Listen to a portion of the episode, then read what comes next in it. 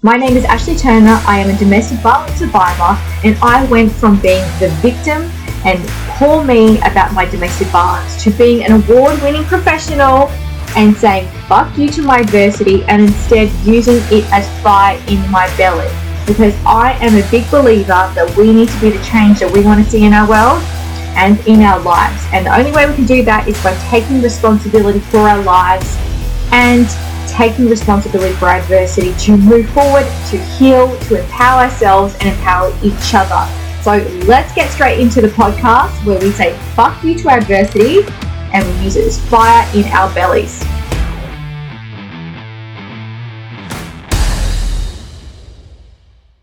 Just thought I'll let you know today's session is sponsored by my new ebook called Empower Your Time, where I share with you 25 tips to increase your productivity, give you those time management skills, show you how to host effective meetings in the workplaces, and how to use your calendar to your advantage, but as well, how to stop procrastinating and to prioritize your life. If you'd like a copy, head to my website.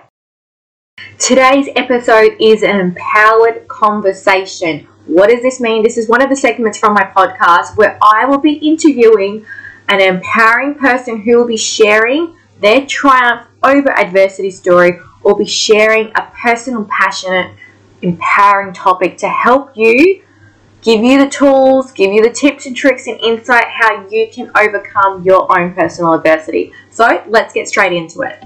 Welcome back to Empower with Ash. Today's empowering guest that I have is the beautiful Jessica, who is locked up in Melbourne at the moment as well. We just had a chat before, and at least she's going to have another conversation with a human being and not her four walls, as most of my guests have been having lately.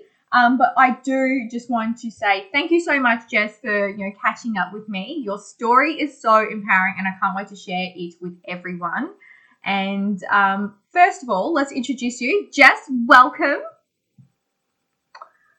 Thank you. Um, it's really nice to be here. It's really nice to be invited um, by a fellow warrior. Yes, I love that. Survivors in our own right, warriors. I love it. Um, but what I would love to just get straight into, because I'll sit here talking for like 10 minutes about you, let's just get you to talk about yourself. So, how about you take us back to your sort of empowering your um, adversity, your triumph over adversity story? Set the scene for us. Like, what was that, I guess, that adversity you were facing, your rock bottom, however you want to, you know, describe it. Take us through that. It's interesting. It's a it's a combination between I guess, health devastation and then emotional turmoil. Mm. So there are multiple points where I thought it was my rock bottom, but mm. just wait, just wait, there's more. That's life. so, uh, yeah, I mean, I think the first time I, I really thought that things were going really sour was when I almost died of septicemia. Um, I had to defer uni, and it was yeah, it was really really tough. Um, but you know, I was able to come back from that. But it, I guess, with the medications and also my body, um, things hadn't completely healed. Like I wasn't the same as I was before. And I think with you know emotional stress uh, moving moving into state, leaving my job, being with my partner, and then bre- everything breaking down.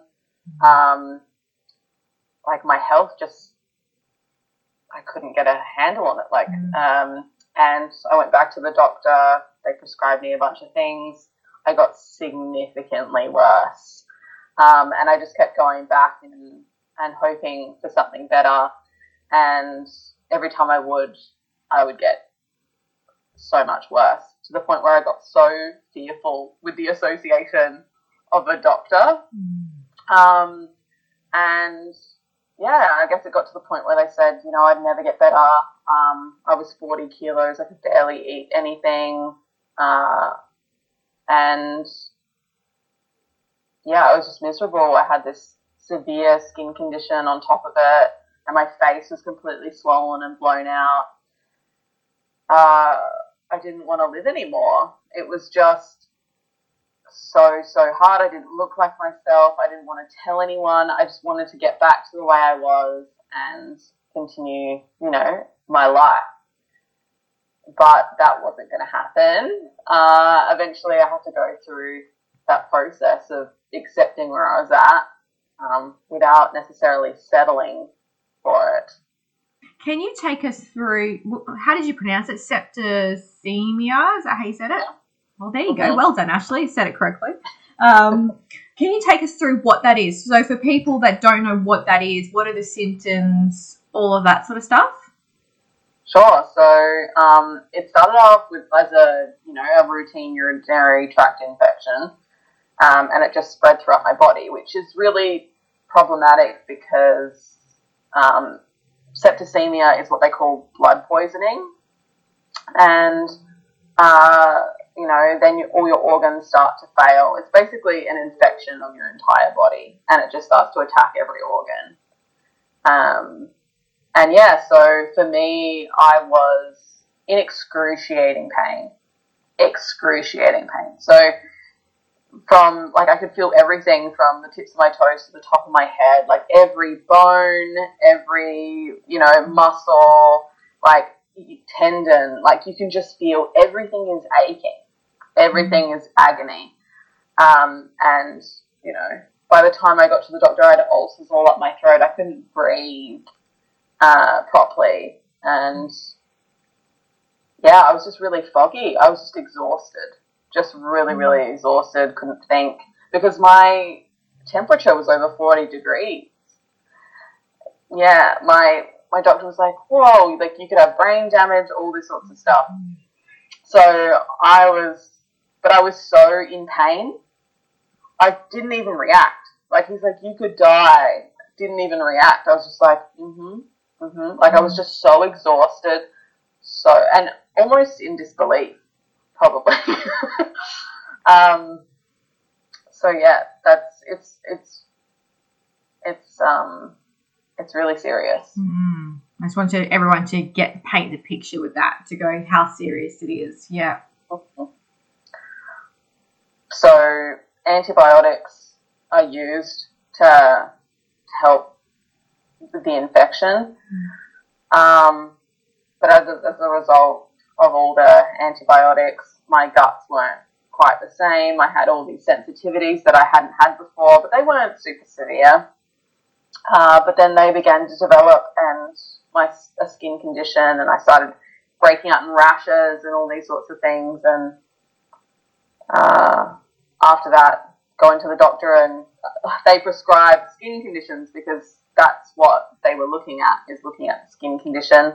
Um, even though I told them all the other symptoms I was having, they saw them as unrelated. So, because my skin started to get so out of control after their, their treatments with more antibiotics, which I later realized, like, yeah, because it's exacerbating the underlying cause.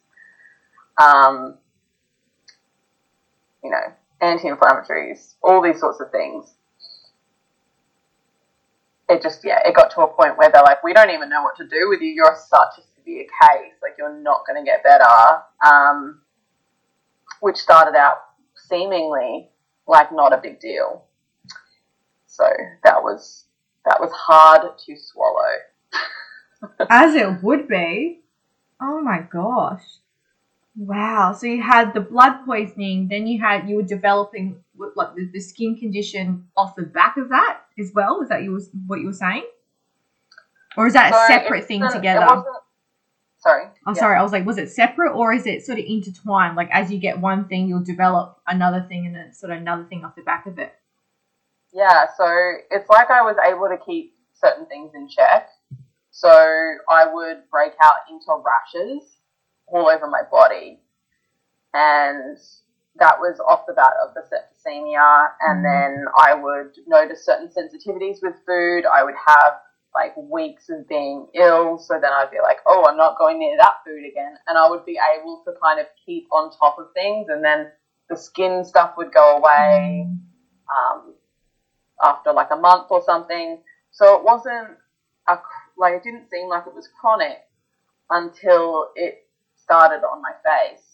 And uh, then it was really difficult to get it away because I just I was like then oh I'm going back to the doctor. This is I don't want it on my face. I'm going through all this stress. I'm moving. I've left my job. Like I'm moving with my partner like all this sorts of stuff. And then yeah it just when I started taking those meds it just there was no turning back. Mm. it was it got extremely severe really really quickly and my decline was shocking Mm. And take us through, like, I guess your mental health through that, because I know as as a human being, but as a woman, to go through that and then to, I guess, I put myself in your shoes, like, and then to have you know things on my face or my body, and then that would impact me to go, oh, my worth, my confidence, am I beautiful? Like, all these sort of things would start going through my head. That's how I think of it. So, take us through that. Like, what was your mental health during that, and how did it change how you seen yourself if that makes sense hmm Absolutely. Well, I definitely did not see myself as a shallow person. I didn't put a lot of emphasis. I mean, I did definitely grow up around uh, male figures that put a lot of emphasis on appearance, and I was. I always remember, like growing up, how shocked I was by that. Like the the and it did make me conscious that other people thought that way, but I really just wanted to keep it at arm's length, you know, and but I didn't realize until all of this happened how much that affected me because mm-hmm. I had a lot of my work when it came to relationships, when it came to to men, tied up in how attractive I was found, you know. mm. And so there was such a deep shame around uh, my appearance, the fact that I didn't even look like myself anymore, the fact that I had no control over this decline. I was so scared. And especially, especially when I lost so much weight, um, I was a skeleton. I was, I've never, like, that really disturbed me when I saw myself in the mirror, just a skeleton. Like I didn't even have a figure anymore. And so, just, you know, ribs and bone and, uh, yeah, and this horrific skin condition.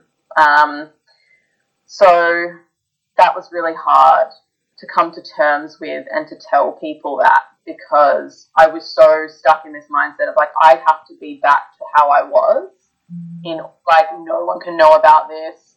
Um, so I sheltered myself, you know, I kept myself in my room. I didn't really see the outside world because every time I would go outside, um, people would stare at me. They would be really shocked. Um, they would, no one would like, they'd either, they'd stare at my face, but no one would ever look me in the eye. So I felt like a real freak of nature. Mm. And also the elements were too harsh on my skin. And so it became very, very difficult to, to live, Mm. um, at all. And yes, I was very, very depressed. Didn't, didn't like myself at all and carried a lot of shame Mm. and fear. It breaks my heart when I hear you like say all of that because you just I don't know I know exactly what you mean. There's people that will just stare at certain people, but then they're not even looking at you, kind of thing, if that makes sense. And it's just like if I see that in the shops, like I'm one of those people that will like look at them like, are you fucking serious? Like, what are you doing? Kind of thing. It's a human being. Why are you looking at it like it's a fucking caged animal? Kind of thing. Like, and it breaks my fucking heart because it's like you're judging someone based on their looks, kind of thing. You have Mm. no fucking idea what they've gone through. You, you know, fuck all. Like that's how I see it. So don't judge them based on what they look. That's like ten percent of who they are, kind of thing. So Mhm. I guess take us through that, like how judgment, I think, is something that we do naturally, but sometimes we're not aware of what we're doing. Because I think for me personally, how I see judgment is we judge others based on how we judge ourselves. It's like this level of sort of standards or morals or expectations that we have of ourselves, therefore we judge that upon everyone else, kind of thing. So, take us through that. How did you go with people judging you based on that, and how you were judging yourself with it all as well? Yeah, so when I, in, in the moments where I would get the most extreme kind of disgust type reactions, I think that that actually brought me back into perspective. Mm. And that did make me think, wow, like how much does that person hate themselves mm. to be mm. to feel disgust for me to trigger disgust just by existing. Uh, it hurt though. Like uh, you know, in the moments where you, you see disgust, it's it you know it hits you right in the gut. But it doesn't add up. Mm-hmm. You know, you can't. There's there's cognitive dissonance there where it's like you have to understand, like you have to make sense of it, and you can't make sense of anything that you've done. You haven't done anything to do to deserve that disgust. So, and it's not about who you are, obviously. So, in a way, it's a weird gift because it puts it into perspective. Mm-hmm. Um, I guess with anything, when you have nowhere to go, when when you do hit that rock bottom, there is that deeper reflection that needs to occur. And for me, I'm wondering, you know, what are, what can I possibly learn from this? You know, this is excruciating, but there has to be a reason, or at least I, I, I must make meaning from this, you know? Mm. And so I started to realize upon reflection that, wow, like I'm putting so much emphasis on what I look like, and so are other people, mm-hmm. but I'm putting so much emphasis on that when it's not a value I have. It has so little meaning. You know, it doesn't really make up who I am. How have I lost who I am based on this? And I started to realize that there were so many there were so many instances in my life that created this perception that my worth was was was here. And I started to think, well, what do I value in other people who like that who is important to me? And it had nothing to do with appearance. And slowly through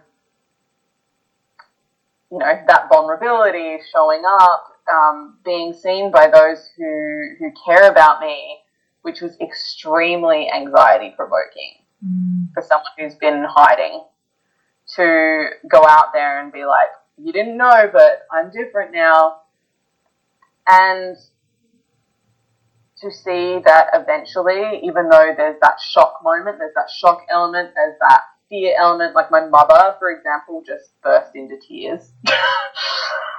um, and friends who didn't recognize me at first, um, you know, after five minutes, all they can see is me. And that shows me that there's just so much more. It's not just an idealized hope that there's more to a person, mm-hmm. that there's more value to a person than what society at large puts on so many of us. And so that I feel was the beginning of my healing was that exposure mm-hmm. and that affirmation that there are there are people out there who who love me for me and not mm-hmm. for the way I look, which I didn't even realize I was indoctrinated into believing. Yes. so, it's not until you go through something like this, then you have these moments, you're like, holy shit, like, and your whole life and your whole perception of life changes, I swear. Like, as a domestic violence survivor, everything's changed. You asked me five years ago, my opinion to who I am sort of now and the people you surround and you attract is completely different. And when you were saying, like, what do you value from people? If you think about all your friends or family members around you, you don't even consider for a moment what they look like. It's like what they bring to the table, like kind of thing. That's what you value. But society, we I don't know how it's all sort of happened. It's happened so quickly, but you know, social medias and that makes you think at things from like a one-dimensional perspective. It's the what you look like kind of thing. It's nothing else, and it's hard to break, as you said. It's hard, and then it's harder when you realize, holy shit! Like I actually base my value or my worth on what I look like or certain aspects of me. It's like this, oh my god, I am one of them. Like one of those, like you're in denial. I don't do that, and then you go through that and then you're like, oh my god, I do. And then you have a little meltdown that you go through it all. But take us through. So before you, you know, I guess, you know, showed up to your friends, your family, and decided to share them, like, how did you go from what I call that victim mentality, like the poor me, how's this sort of happening to me, to, you know what, fuck that. This is me, and I'm going to show up and what I call be a sort of warrior mindset to, you know, strengthen yourself from those experiences. So take us from like how you got there.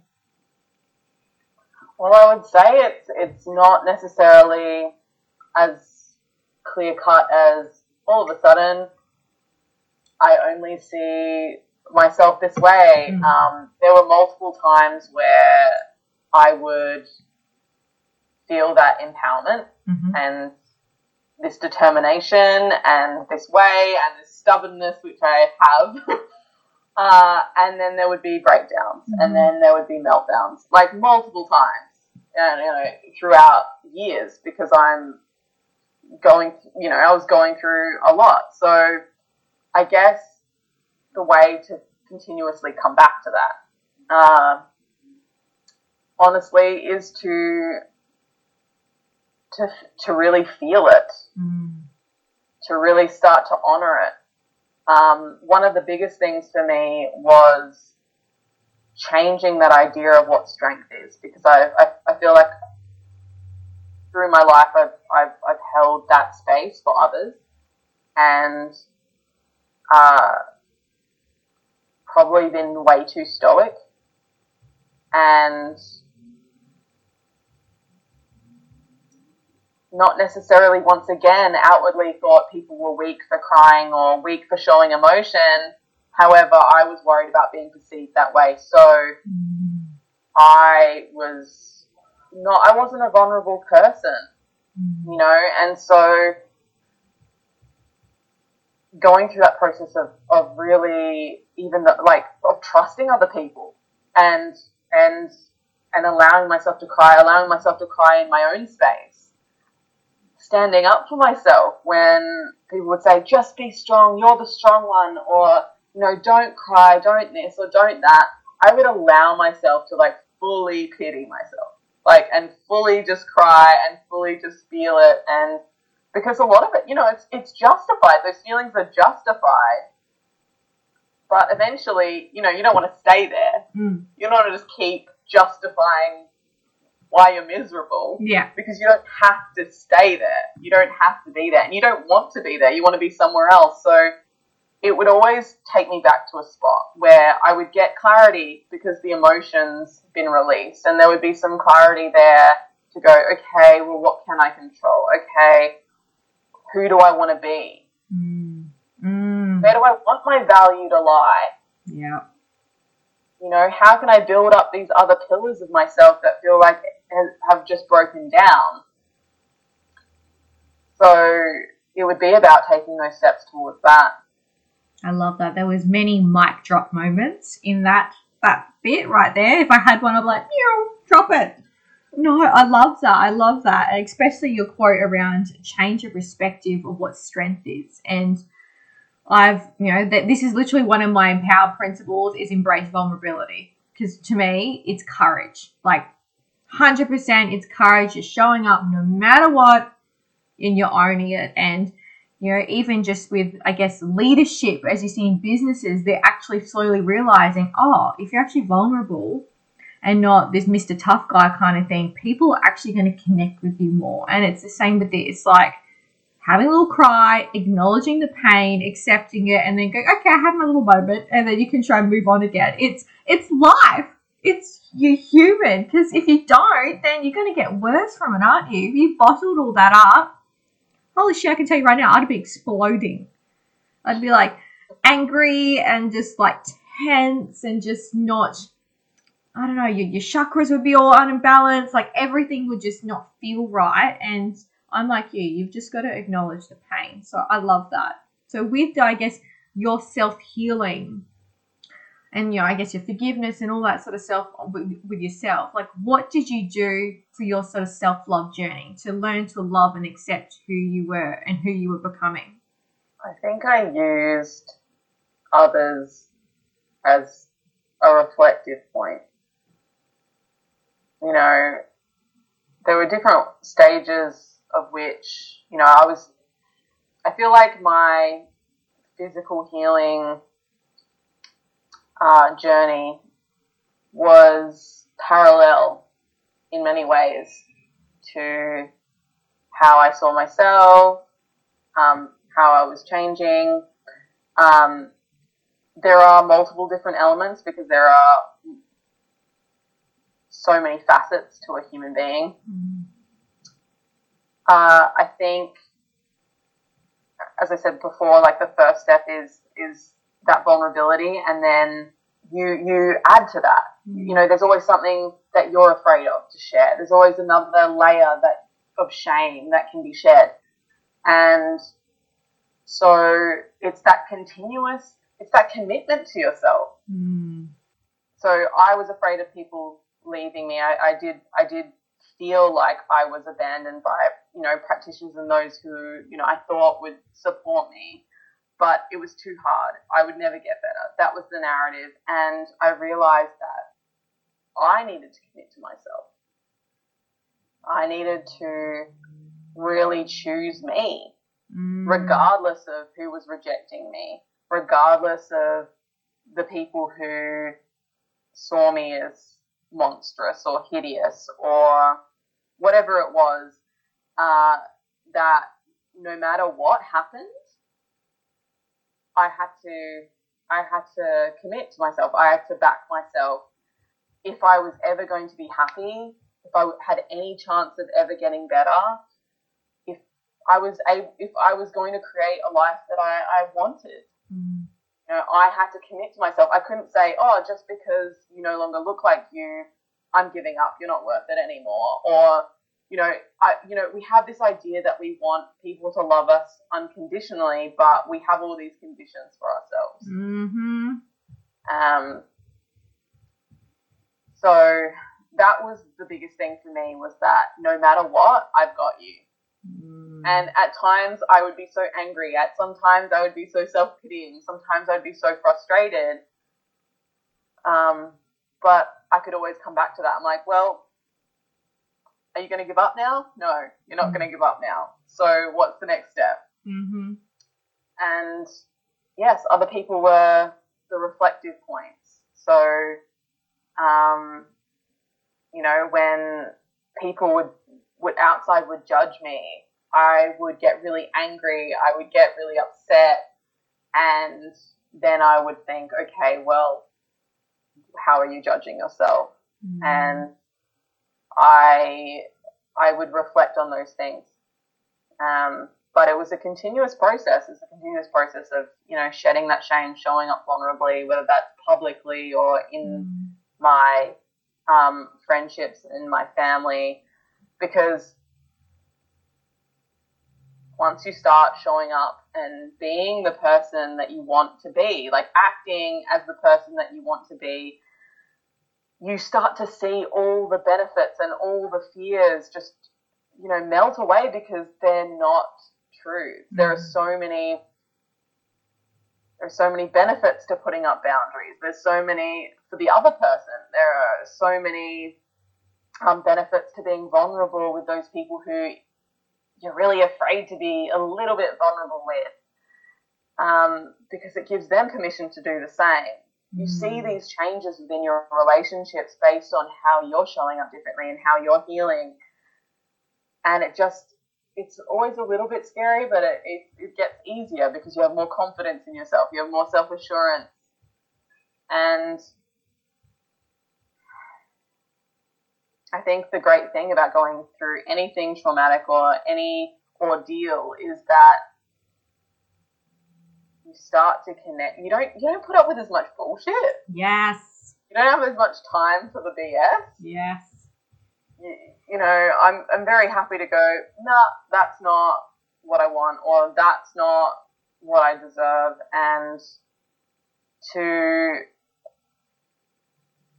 cultivate the opposite of those things. Mm. Go really not happy with the way that that person's displaying X, Y, and Z. How can I be more of the opposite? How can I be Mm. even more of the opposite? And like really just being, just taking what you need from those negative experiences.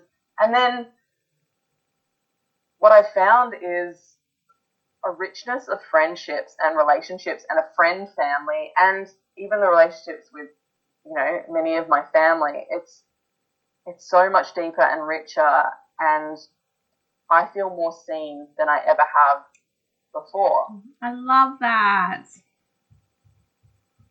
Because I realized before I wasn't allowing people to see me either. Because I had this subconscious belief that all my value and all my worth was in an appearance, was in the external. And that's something that drove a lot of fear that I was worried to be more of myself because I didn't think that was worth anything. And so no one was really seeing me for me back then. And I only allowed people who saw me now for me. Mm. That is So- powerful. Like powerful. I'm so proud. I was like, that is so good. Oh my gosh.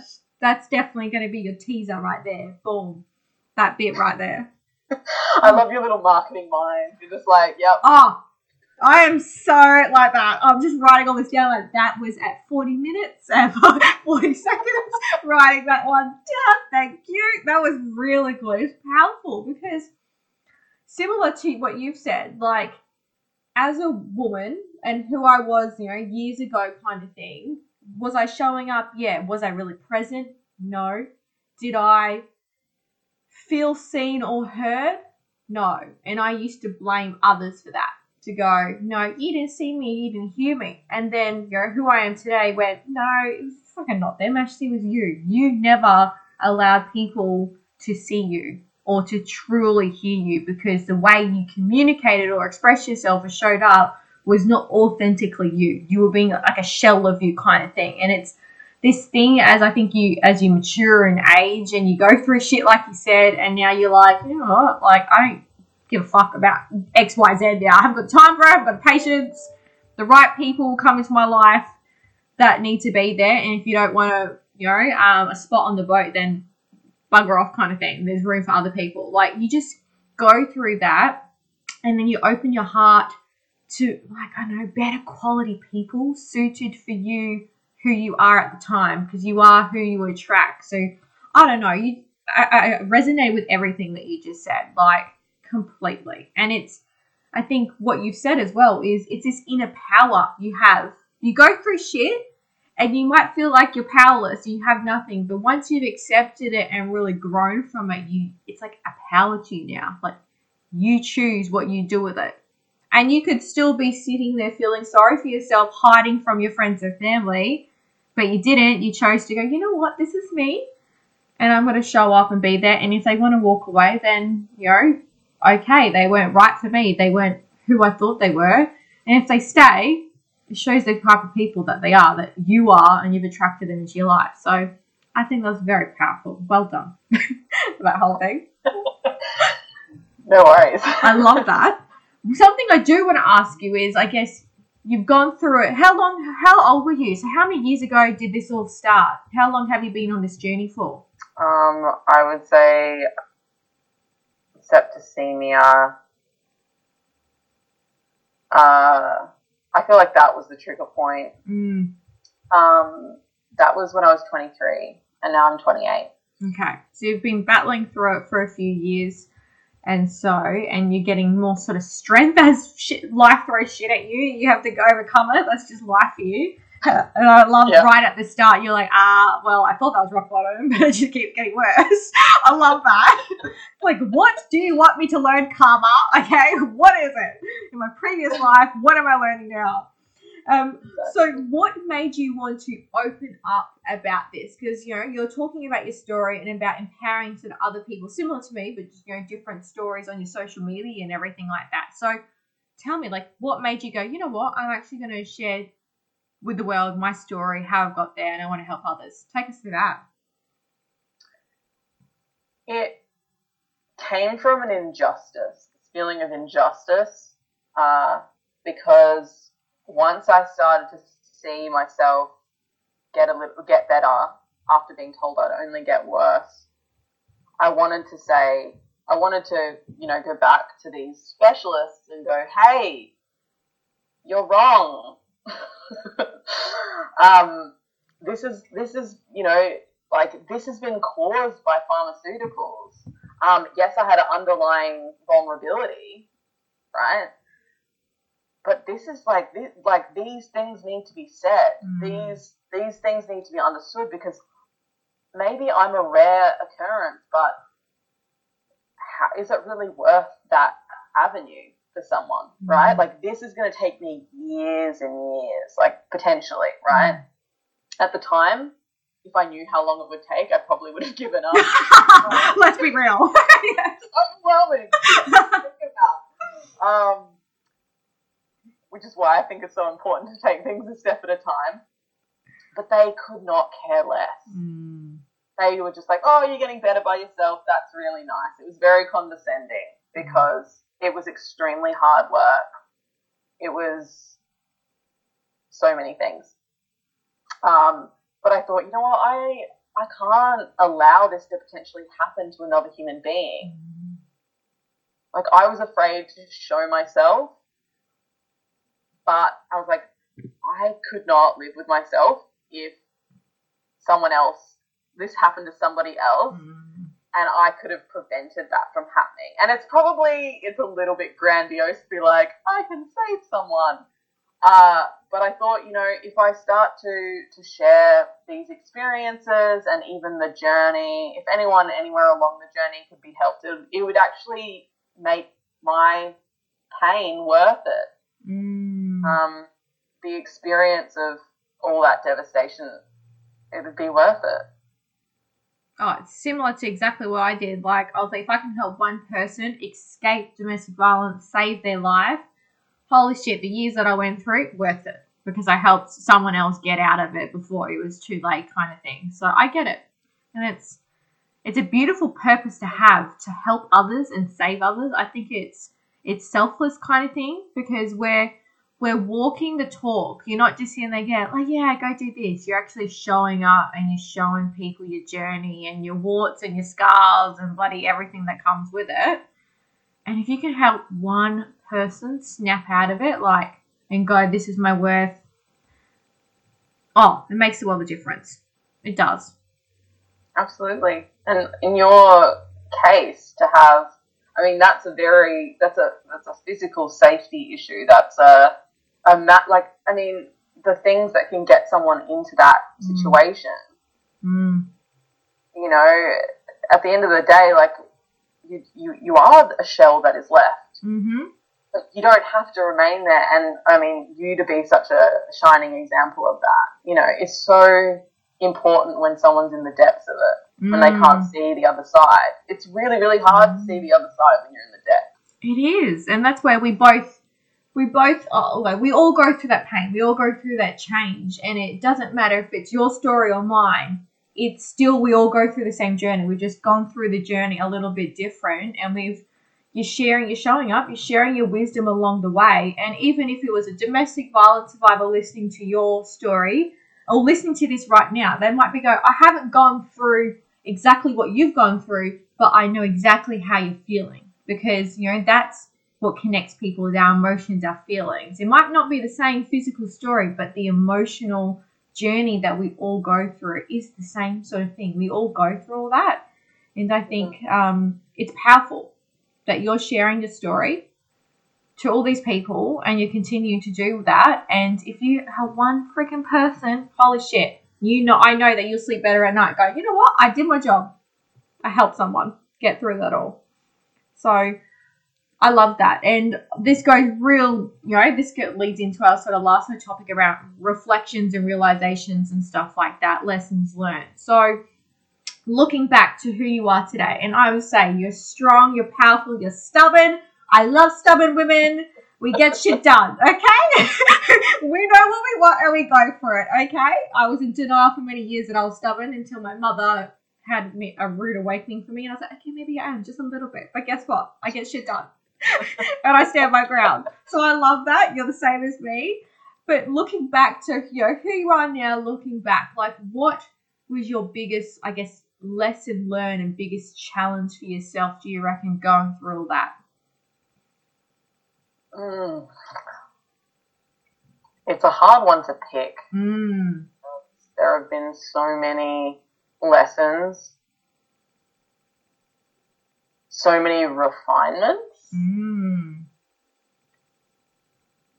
and a lot of realizations in different areas of my life that have helped different elements of myself. So,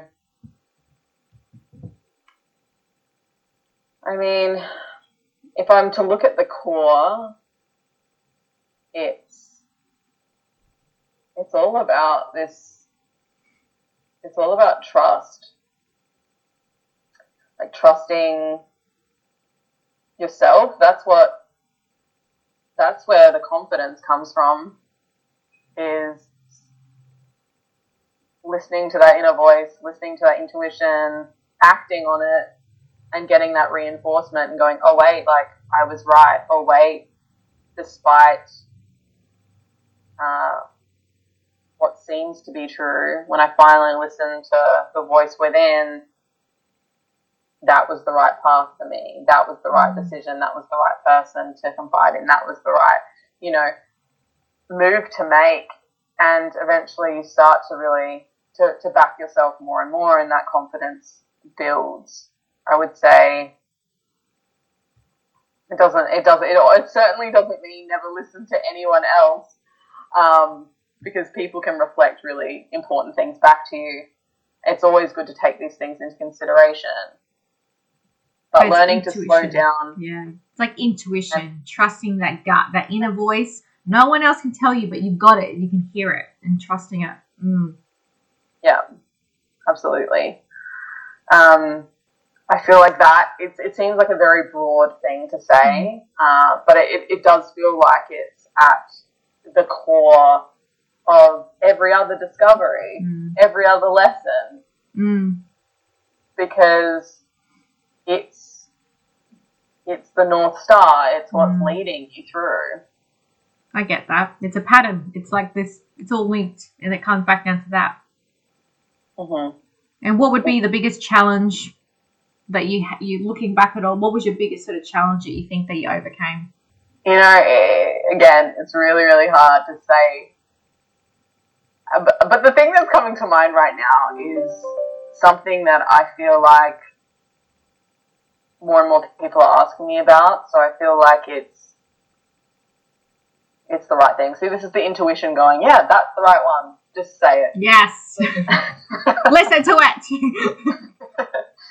So uh, it got to a point for me where uh, I was was seeing a lot of great things in my life, and there were a lot of changes taking place, great people, um, all of these sorts of things, and you know I was making difference in people's lives, but there was a part of me that was still that was that was completely denied, a part of me that I considered that I had lost I was still living in somewhat of a trauma mindset because it was very much a before and after.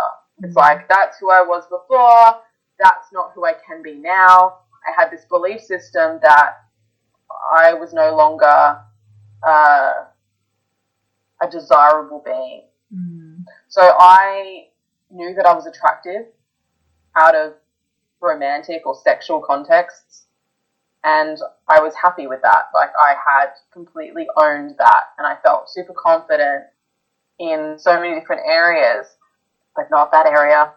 That area had completely shut off from me. Like my my my sexuality, my like idea of relationships. I just didn't see that on the cards for me, and I was very and because I'm independent, I don't I don't feel like oh yeah I need a relationship, all those sorts of things. It, it started to creep up on me to be like that's a part of myself that I've really that is completely lost, and maybe it's something to start to question. Mm. And I know a lot of people who have self worth. I know it's a broad thing to say self worth um, issues or have physical differences you know, they they worry about those things with their partner, with the partner that they exist like they have, um, and or if they're single in the dating world, it's like again this perception. Even though I changed the fact that oh, I have so much worth in other areas, I feel so worthy in all these like these things that make up me. I still had that bias of okay, but if someone was to ha- like me romantically or be attracted to me sexually, I would have to look a certain way. Mm. Uh, so I started to push those boundaries and dive into those belief systems. And I, you know, reflecting on those things, realizing that like there were certain memories that came out of nowhere that I had no recollection of whatsoever up until this point. They weren't huge moments, right? Um, but all of a sudden, I was like, well, why do I have why do I have this? Like, what's what what built this journey and identity around this area? And one thing in particular really came to mind was this this male figure in my life. I was a teenager and it was at the point where a prominent lesbian figure um, had married this this woman who this man thought was extremely attractive, like gorgeous, beautiful. She just married off to another woman, and in that moment, he said, "What a waste! What a waste!" And to me, I didn't know why at the time, but it, it said to me, like, a woman, what is a woman worth unless she is not there to please a man or she's not there to be beautiful for a man? And, you know, there's a million Mm. things like that that, that shape that idea and that, um, those belief systems, but that was one micro moment where it just like hit me in the guts, and I was like, that could not be further from the truth. That is absolutely absurd. But when you know, when you can see these things, and when you can access those things, you can really just transform it and change it. And uh, so, yeah, I would, I don't know, eh, like I feel like that, um, like reconnecting back to that self Mm. that part of myself because it, it's so connected to creativity it's so connected to inspiration um, it's connected to an energy like Mm. an aliveness you know just having that connection with yourself it's just another another element that i think is just so important and one that i think women carry so much shame around Mm. so to really to to access that, to challenge that, to go through that, I think was really difficult to face. Mm. I love that, and it's it's a different uh, perspective that people wouldn't have thought of when listening to your story. They would have you know said something else, but for you to go, no, it was that, and this is the reason why, and I'm working through it all, all that as well, and I love that. So that's powerful. And the last sort of two final questions I have for you. One of them, it'll be interesting to see what you say about um, your sort of reflection and advice for that, but for who you were, t- who are, who you are today. Sorry, and if you had to go back in time and start this again and go through this journey again, what's one piece of advice you would give yourself from who you are today to the person that's going to go back through all this again? To go through it again. I love that you're thinking. You're like, oh fuck that. Don't do it. Don't do it. Do it again. Abort. Abort. It's funny. It's one of those situations where it's like that is unimaginable Yeah. to go through all that again, but you wouldn't change it. yes. It's, it's it's a very difficult it's a very interesting situation. Yeah. Like, there's no way I would want to go through that again. Yeah. However, I wouldn't, I wouldn't trade it for who I am. Mm. So, um, I would, I would say, I would say to her that you've got this. Mm. Focuses, focus on who you want to be, and be her. Powerful. I love that. And that's advice but anyone can take. So if they're going through something similar, trust it. Be who you want to be and stop focusing on what your body look like as well. We've said that multiple times throughout this whole freaking thing. But at, Totally. at the end of the day, and I can't remember, there was a quote and it said, you know, when it comes to dating and stuff like that, stop look like focusing on what they look like. You know, when you have a long term relationship, you want to figure out, you want to be with someone who you want to talk to for the rest of your life, kind of thing. Like, focus on those elements. Like, on your rocking chair, being cranky old people, judging people walk by on their bloody hovercrafts, probably in the next like 50 years. Who do you want to sit there talking to and just being in their sort of quality of their, their, their, their company and having those sort of quality conversations with? And that comes down to underneath your bloody looks and your skin. Because guess what, guys? We don't stay like this forever unless Elon Musk finds some magical bloody robot thing that does. But no, reality is we don't, and it comes within. That's for sure. I think that's powerful. Um, the last question that I was going to ask you is, what is your empowering quote that you you live by? So, I have this quote by Nelson Mandela Courage is not the absence of fear, it's the triumph over it. Um, so, this idea that, you know, it said a lot of things to me. It says that the world has this perception of perfection Mm, that those who are courageous don't have the downs. mm, They don't have the fear. Mm, That's the preconceived notion. And you can apply that to so many different things.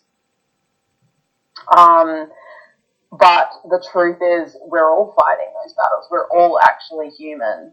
And there are no ideals where that is not true.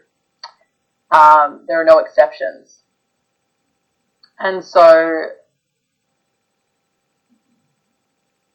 I guess when, you know, remembering when you're in those shitty moments, you're there for a reason, mm, for starters.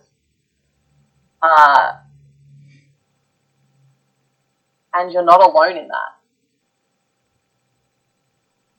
You know, like every person from every walk of life is going through, like, goes through turmoil, goes through these ebbs and flows, has the same fears, um, has lo- like has shame, has all these different elements, and I think it's something that stops a lot of people is that they think that there's something inherently wrong with them, and it's just not true. So this quote that courage is not the absence of fear, it's the triumph over it, like depicts all those things to me. mm, Uh, and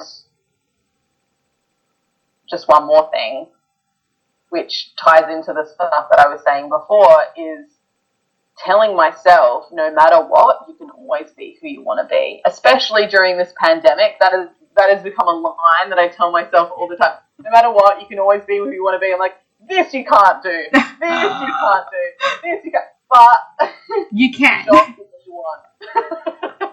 right? Yeah. Like you can lose everything. Yeah. I mean, that's the thing that I feel like it's almost equalized in some way, not completely.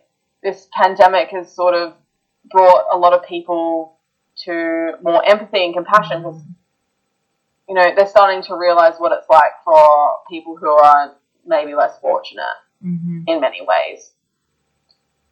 Um, that so many things can be taken away from you Mm. in a blink of an eye. And but that who you are, who you want to be, can never be taken. Yeah, unless you choose for it to be taken from you. Yes. Yeah. Powerful quote from a powerful woman. There we go. I love that. And I love, yes, I love um, that Nelson Mandela one. I haven't heard of that before, but I was like, oh my gosh, when I was listening to that. Love it. Geez, that's going to be one of your quotes for one of your Instagram posts with that one. Such a wise man. Love that. Um, that's you know that's all the questions I have for you. Otherwise, we'll be sitting here until bloody four o'clock drinking wine, talking because I'm sure that we could probably do that as well. Like we like to talk. Really. we like to talk. We're talkers. So, did you have any questions for me? I always like to spin it around and have my guests ask me anything, so it doesn't look like I've just interviewed you for the last hour. Which you kind of have. Yeah, which I Um, kind of have, but I just like to you know, false advertise it at the end, like I haven't. Yeah. I would love to know the moment for you that gave you the courage to to escape. leave to save yourself. Um, because I imagine it's just it's incredibly incredibly difficult. And did you have your son at that time? Hmm. Good question.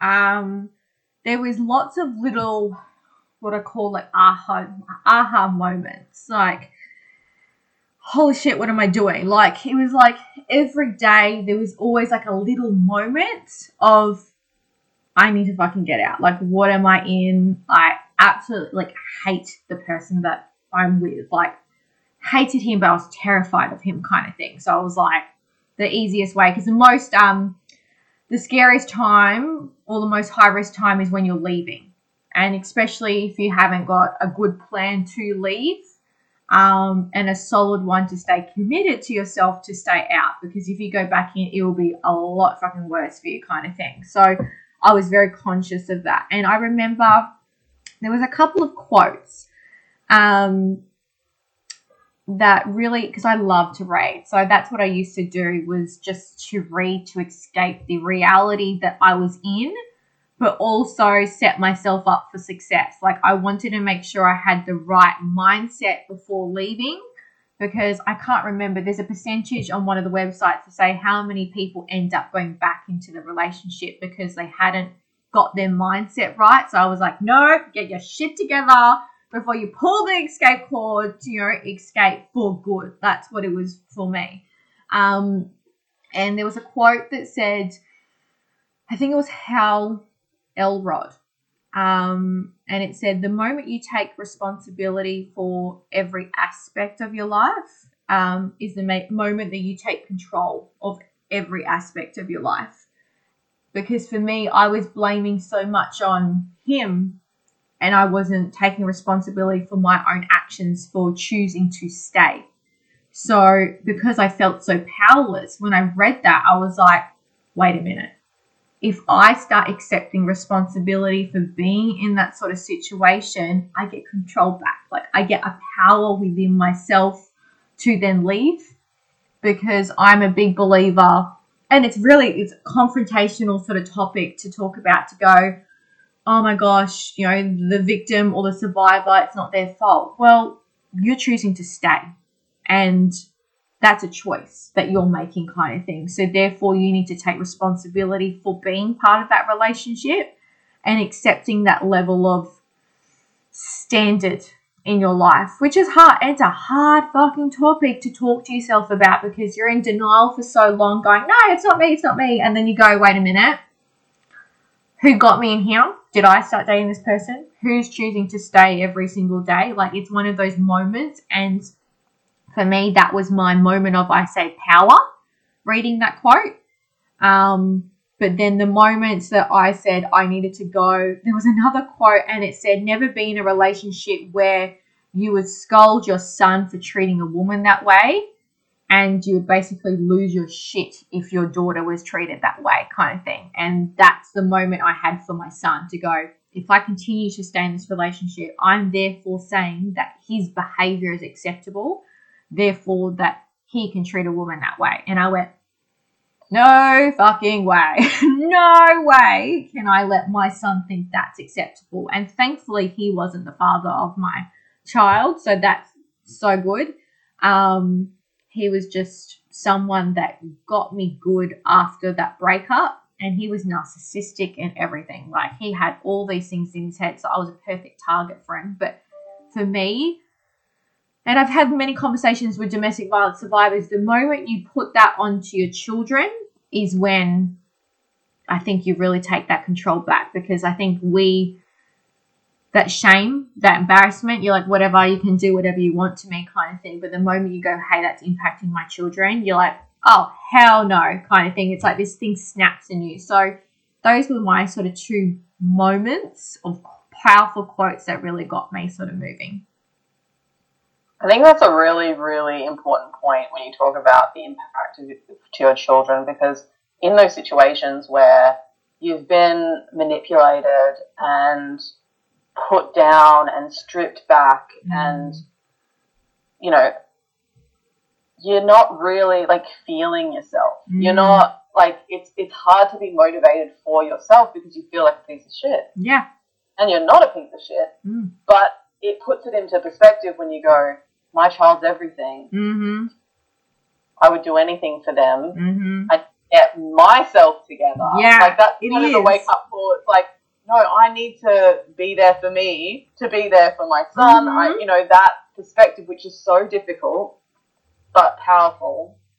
But I'm also really curious about this whole responsibility thing because it is it is a difficult topic to talk about. But I think it's because people confuse blame with responsibility. Did you ever mix those two that's together? A, that's a really good, yeah, a really good question. Um, so for so long, I remember I blamed him for kind of everything. Like I got myself out of there. I took responsibility for that. But then once I got out, I never sort of dealt with it to go, oh, I had a real role to play in that sort of thing. I was like, no, it's my responsibility to get out. That's how I was sort of trying to convince myself. It wasn't a the whole relationship realization that I had to take responsibility for the whole thing was after I got out. It wasn't like sort of during it. Um, so yeah, I did blame him for a lot. Um, but then I another freaking quote. See, I'm like full of book book of quotes, mate. Like seriously, should do a podcast of quotes. Interview. Um, I know. There was I know. There's so many quotes. So there was another one that said, uh, "Your pain may not be caused by you, but your healing is your responsibility." And it would just it just shook me. It shook me and went, holy shit, yes, he caused so much pain to me. But me blaming him ain't gonna fucking heal me. Like the only person, like me waiting for a fucking apology from him ain't gonna happen. And if it if it did, he wouldn't be authentic. He'd be doing it to cover his own fucking ass. There would be no like I don't value him as a person anymore. So what me wait like what would it mean to me if he was like, Oh, I'm sorry, Ashley? I'd be like, Great, I have no respect for you, so your words mean nothing to me, if that makes sense. So you don't I think people wait for that, like, oh, they need to say sorry. No, they fucking don't. You know, you need to stop putting so much weight on their words and their apology and making that as an excuse to stop you from healing and moving forward. Um, you know, I know some people will disagree with that, and that's okay. We all have our opinions, but for me, in my situation, was not like it's my responsibility to heal myself, to go grow from it, and go through that sort of that sort of journey. And mate, I am so much stronger for it, like so much. So you have to very controversial uh, yet again, but I'm thankful for what I went through because there's no fucking way I would have discovered my strength. No way if I hadn't gone through that to see who I am today, if that makes sense. Like, you wouldn't take it back. Was it shit? Yes. Will I end up in a situation like that again? Oh, hell no. Because I've learnt from it. Um, but it's made me so much wiser.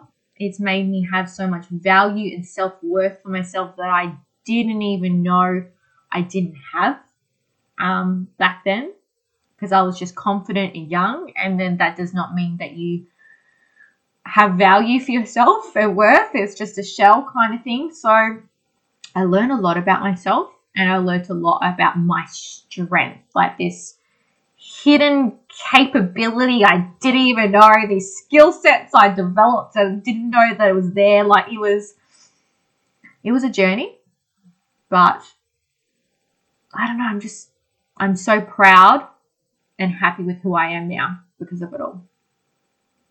That's a good way. That's amazing. And I, I love that I love that you're not relying on him for any validation. Oh, because oh, nah. Like he needed any more control. Like it's it's your it's your path. I think I think that's when we get a little bit righteous when we're like, well, he owes me. Yes. Well, actually, I don't need or want anything more from him. He doesn't owe you, he doesn't owe you shit. Yeah, exactly. He doesn't owe you shit. I've had enough. I don't want anything to do with him. yes. Yes. I think that's a really empowered perspective and really, really awesome.